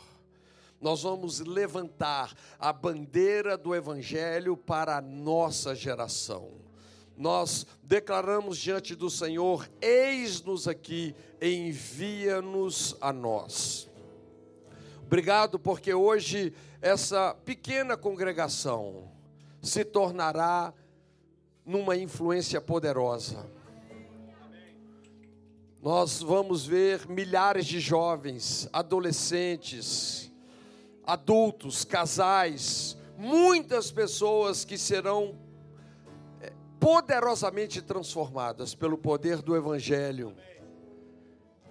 Coisas que o Senhor está fazendo aqui nos nossos corações agora.